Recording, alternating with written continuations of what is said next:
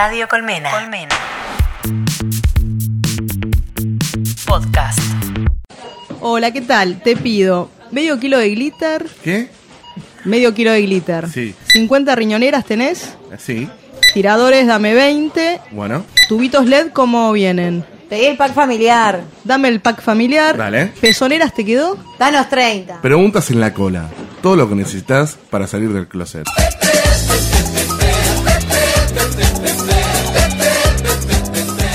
Jueves, viernes, sábado, domingo. Toda la semana. Por Radio Colmena.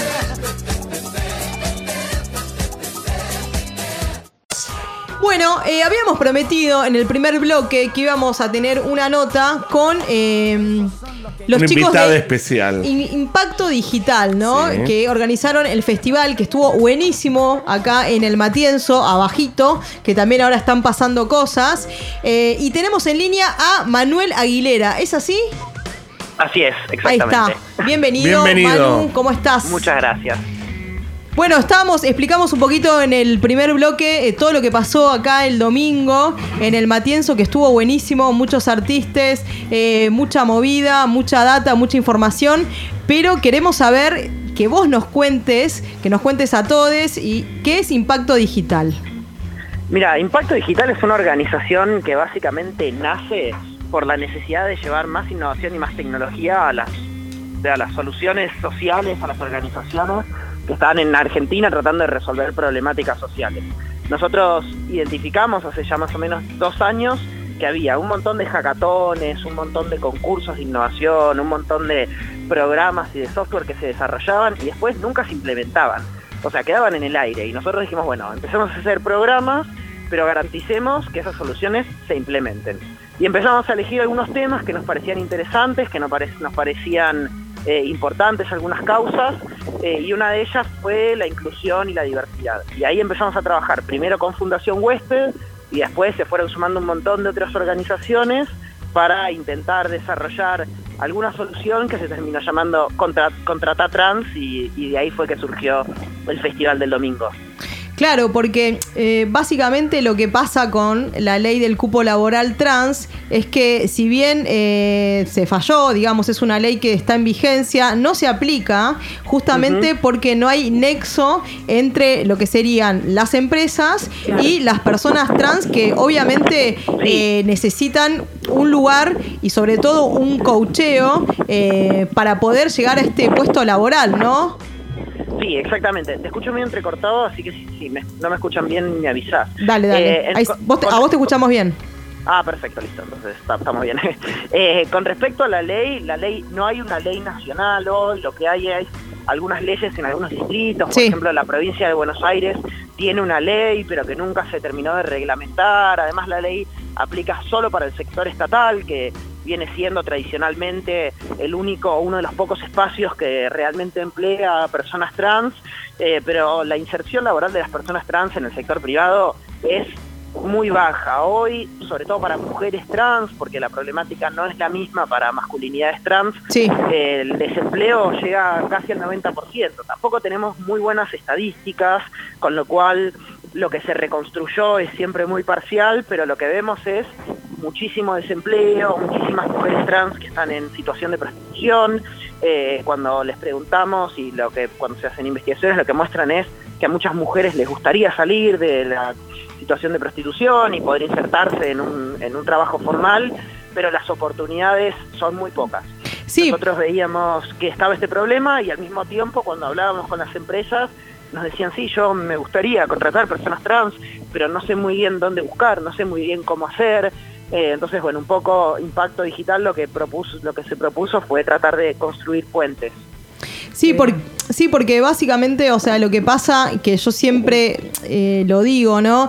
No ves eh, una persona trans eh, en un pharmacity, no ves una persona trans que te atienda en un bar, o sea, no están visiblemente en puestos la- eh, de trabajo, ¿no? Entonces, digamos que es muy difícil también si desde, desde la visibilidad, desde un lugar de- en donde podemos conseguir un trabajo, no vemos a las personas insertadas en ese, en ese puesto puesto laboral. Igualmente, me imagino que el trabajo que vos hiciste de acercamiento a las chicas, porque la verdad que es un grupo al ser, al estar durante tantos años tan bastardeado y discriminado y mm, reprimido y con bueno los asesinatos que hay del colectivo trans, eh, yo, yo creo que también ellas están est- eh, armaron un grupo como muy de nicho y se fijan mucho en quién se acerca, ¿no? A, con qué propuesta, o sea, realmente es difícil como también acercarse por todo, Sí, digamos, confiar. confiar por todo esto que, que- que ellas pasaron.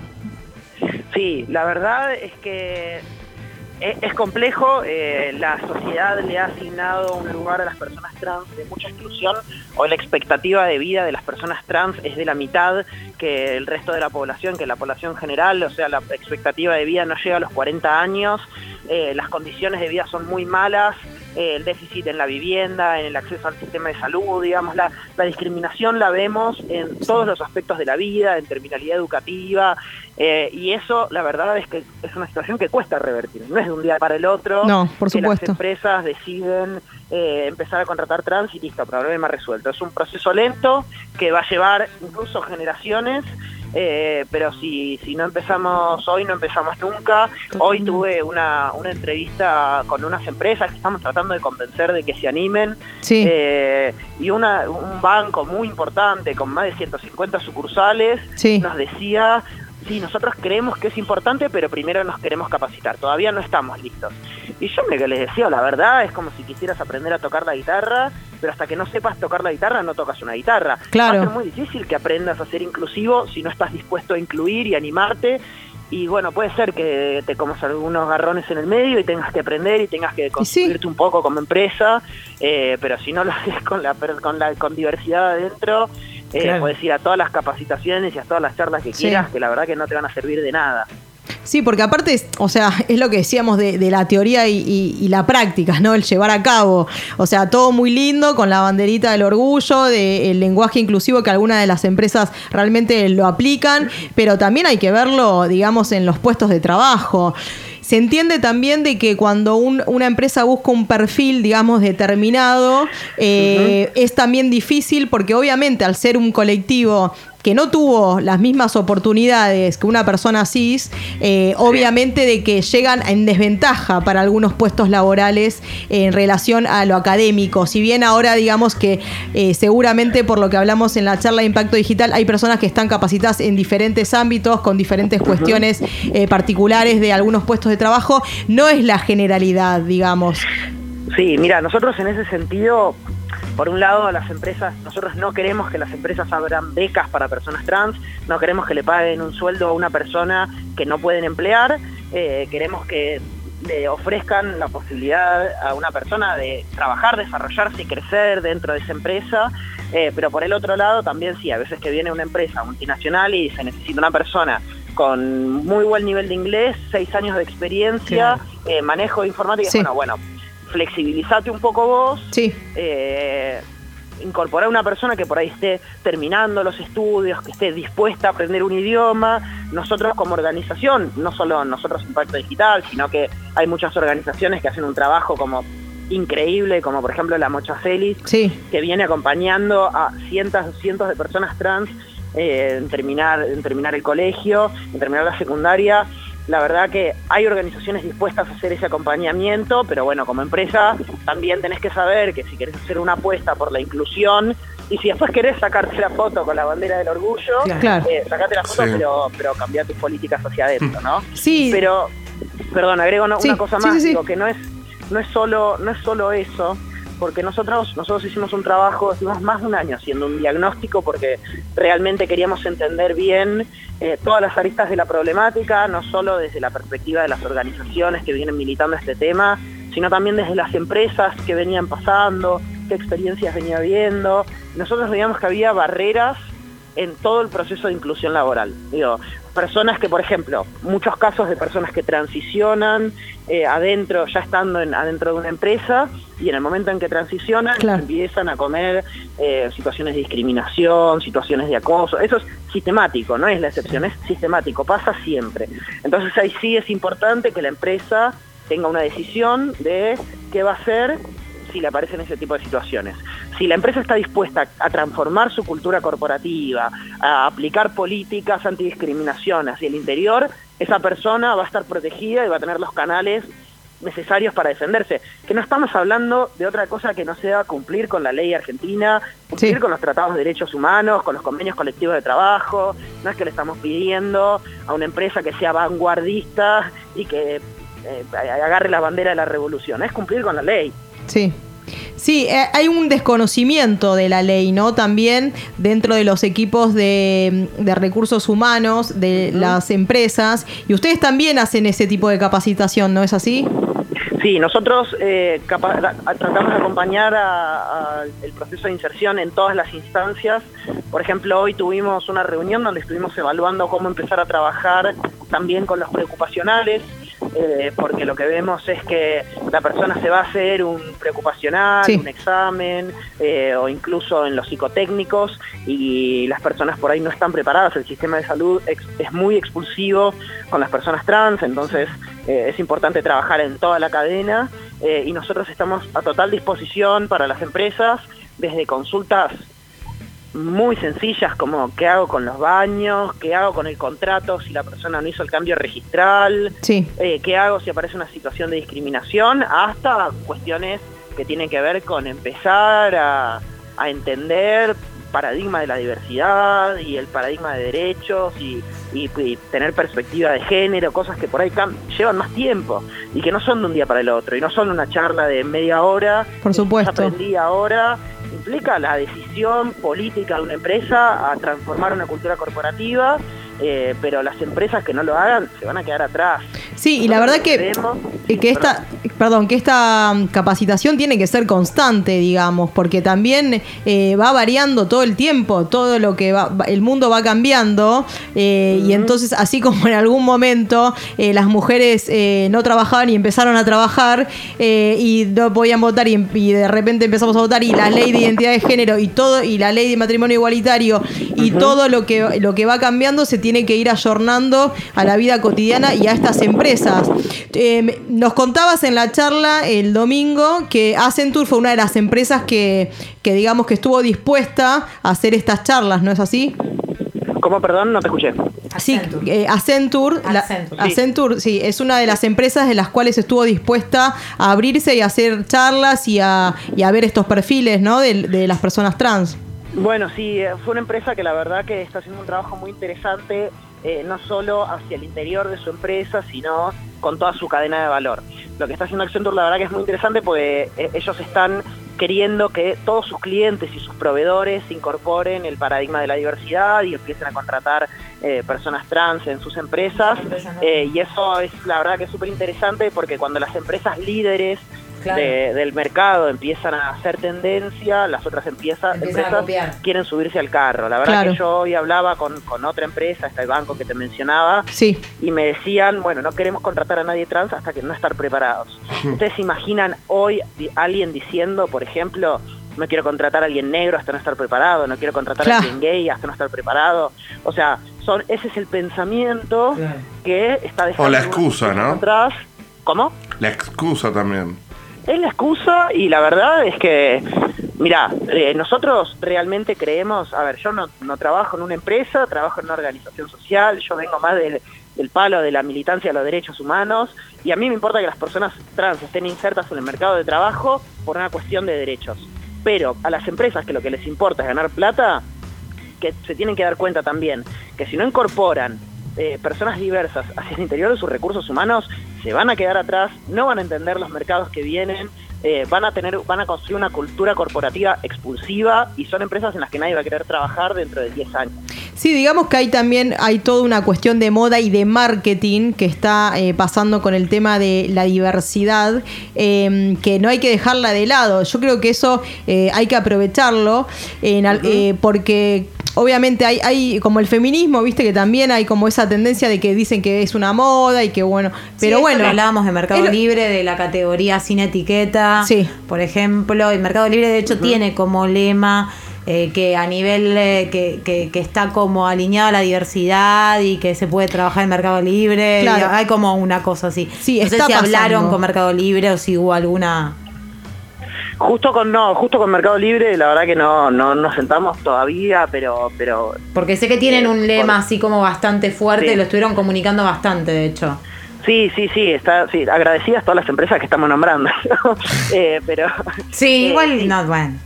No pasa Sí, nada. igual Eh, eh, también, digamos, hay que decirlo que eh, en esta cuestión de, de la diversidad, también en, en- en la publicidad que vos decís de el no género y la ropa sin género, todas las personas que aparecen son personas de belleza hegemónica. O sea, Claro. entonces también Sí. tampoco es que se la están jugando tanto, digamos. Sí. Habría que Y ver realmente prenda- si, si su cultura interna va con lo que predican en, en el marketing Sí, y, en, y en la publicidad, Eso- ¿no? eso es lo que hay que ver y Eso es lo que hay que investigar. Igual me parece muy interesante también lo que contaste de Boomerang, que lograron que haya una. mm, eh, cuando pones hombre o mujer, Que lograron un poner otro. un otro, ¿no? ¿No es así?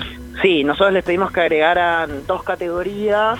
eh, digo, lo ideal, si querés, podría haber sido agregar más categorías, pero lo que les pedimos en principio fue que pus- en vez de poner sexo, que pusieran género y que agregaran dos categorías. Una que fuera otro y una cuarta que fuera no quiero, prefiero no decirlo. Ah, sí. Eh, esto también tiene que ver con las barreras. Digo, antes de llegar a buscar trabajo, ya las personas trans tienen dificultades incluso para escribir su CV, porque no hay una categoría de género que Sí. los represente. Y después en estas plataformas el próximo paso es poder establecer mecanismos de discriminación positiva y que los empleadores que quieran buscar pe- específicamente personas trans puedan hacerlo, Claro, así como claro. hoy pueden buscar mujeres o pueden buscar eh, varones. Sí, expli- Eh, eh, explica, perdón, bueno, qué, sería discriminación positiva, porque tal vez hay alguien que no entiende el concepto. Ah, bueno, la idea de, de discriminación positiva es establecer mecanismos para que aquellas personas que pertenecen a colectivos que han sido históricamente discriminados, eh, poner como si fueran resortes, como esa imagen de un, un resorte, un trampolín, que les permita eh, acceder a espacios de los cuales de otra forma no accederían. Digo, por- para dar un ejemplo, hay veces que se establecen, bueno, nosotros tenemos un sistema eh, universal de acceso a la educación superior, pero Estados Unidos, por ejemplo, que tiene un sistema donde no todo el mundo puede entrar a la universidad, establece cuotas para latinos o afroamericanos Claro. o comunidades asiáticas, digamos, para porque si no son personas que no podrían acceder. Eso es lo que nosotros estamos buscando, como cupos para personas trans dentro de las empresas. Bien, eh, para ir, digamos, y ayudar un poco también a que se anime eh, las, las personas y las empresas a acercarse a impacto digital, eh, ¿cómo sería el proceso? ¿Cómo los encuentran? ¿La plataforma ya está online? Contanos un poco de eso. Sí, la plataforma ya está online. Lamentablemente, con la situación de discriminación y de persecución que sufren algunas personas trans, estamos siendo muy cuidadosos con no publicar datos que puedan ser sensibles. Bien. Eh, entonces, nosotros trabajamos muy codo a codo con cada empresa que quiere contratar trans, le ofrecemos capacitaciones gratis, le acercamos CV gratis, eh, pero la plataforma ya está disponible, la pueden visitar en contratatrans.org y si nos quieren escribir, nos pueden escribir a www, eh, perdón, nos pueden escribir a cb@contratatrans.org. Ahí también nos pueden mandar currículums las personas trans que estén escuchando que estén escuchando este programa, eh, que estén buscando laburo, nos pueden escribir. Ya tenemos varias empresas que están empezando a abrir procesos de búsqueda eh, específicos para, para personas trans y muchas empresas que nos están pasando todas sus búsquedas eh, y diciendo si encuentran algún perfil, mándenoslo porque porque queremos queremos sumarnos a esto. Así que Muy que nos escriban, recién hablaban de que esto es una moda, digo, lo malo de pensar que es una moda es que las modas en algún Pasan. momento pasan, Claro. Sí. eh, pero bueno, hay que aprovechar cuando un tema se, se pone en agenda para llenarlo de contenido, ¿no? Sí, por supuesto. Y esta eh, bolsa de trabajo, eh, hay muchas, ¿cuántas personas contiene ahora en este momento?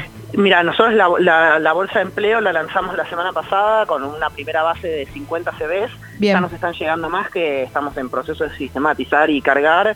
Eh, nos gustaría tener cerca de 200 antes de fin de año. Tampoco estamos haciendo una campaña muy agresiva eh, porque no queremos tampoco generar muchas expectativas. Claro. y Muy bien. hacerle creer a personas que tenemos puestos de trabajo garantizados, que por supuesto no es así. No, claro. Eh, así que queremos ser muy cuidadosos con eso, eh, pero sí, más o menos ese es el número que estamos manejando ahora y, y queremos crecer lento y orgánico para no, no quemar no quemar procesos y sobre todo no defraudar personas, ¿no? Sí, Muy por bien. supuesto. Bueno, la verdad que yo me enteré este, este domingo, nos enteramos junto con Fede de esta iniciativa eh, de esta propuesta, de esta plataforma eh, y me puse muy contenta, nos pusimos contentos los dos. Sí. Eh, creemos realmente que también, más allá de la plataforma y el impulso que le están dando ustedes, el, el Mocha y eh, el colectivo trans en sí mismo, cada uno de nosotros que labura, la gran mayoría labura en una empresa, en una empresa corporativa, se puede acercar a, a la oficina de recursos humanos, plantear esta idea, proponerla, Crear un contacto, ¿no? crear un contacto, hacer un puente, hacer un nexo, un nexo más, un nexo necesario, porque realmente es necesario, ¿no? Eh, que pasen estas cosas, eh, porque son vidas, o sea, y sabemos que el colectivo está bastardeado, que las asesinan eh, a las chicas trans. Entonces, bueno, es, todos podemos hacer algo desde nuestro lugar. Y hay que hacerlo, viejo, hay que ponerse las pilas, hay que hacer estos contactos y estas, estas personas que hacen este, eh, este laburo hermoso, eh, hay que aprovecharlo con todo. Así que bueno, nosotros desde acá los vamos a impulsar, eh, como siempre, y tienen el espacio para venir, para contar, para ir eh, contándonos actividades, evento, para difundir. Están las puertas abiertas, Manu. Bueno, muchas gracias, muchas gracias. Agrego un solo comentario. Dale. No hace Sí. falta que trabajes en una multinacional. eh, Sí. Una pizzería también puede contratar personas trans. Totalmente. Vos en tu casa tenés que hacer una changa, un laburo, cualquier cosa. eh, eso también sirve, por supuesto. Estamos apuntando a cualquier tipo de, de inclusión laboral. Y nada, gracias por acompañarnos, gracias por difundir. Y recuerden que nada, nos pueden escribir a cb.contratatrans.org. Muy bien. Muchas bueno, gracias. Te mandamos un beso grande y seguimos en contacto, Manu. Muchas gracias. Gracias a ustedes, un abrazo. Chau, chau. Chao. Bueno, fue Manuel Aguilar. Muy uno de- interesante, eh, la verdad. Uno de los creadores de eh, la plataforma Impacto Digital, que explicó muy bien lo que hacen, algo muy loable, la verdad, que se necesita y es necesario en este mundo y sobre todo en este momento de la historia del colectivo trans y de la diversidad y de toda la comunidad LGBTQI+. Y así que bueno, la- eh, vamos a impulsarlo, impúlsenlo ustedes. Um não tem caroço, mas tem perguntas na cola.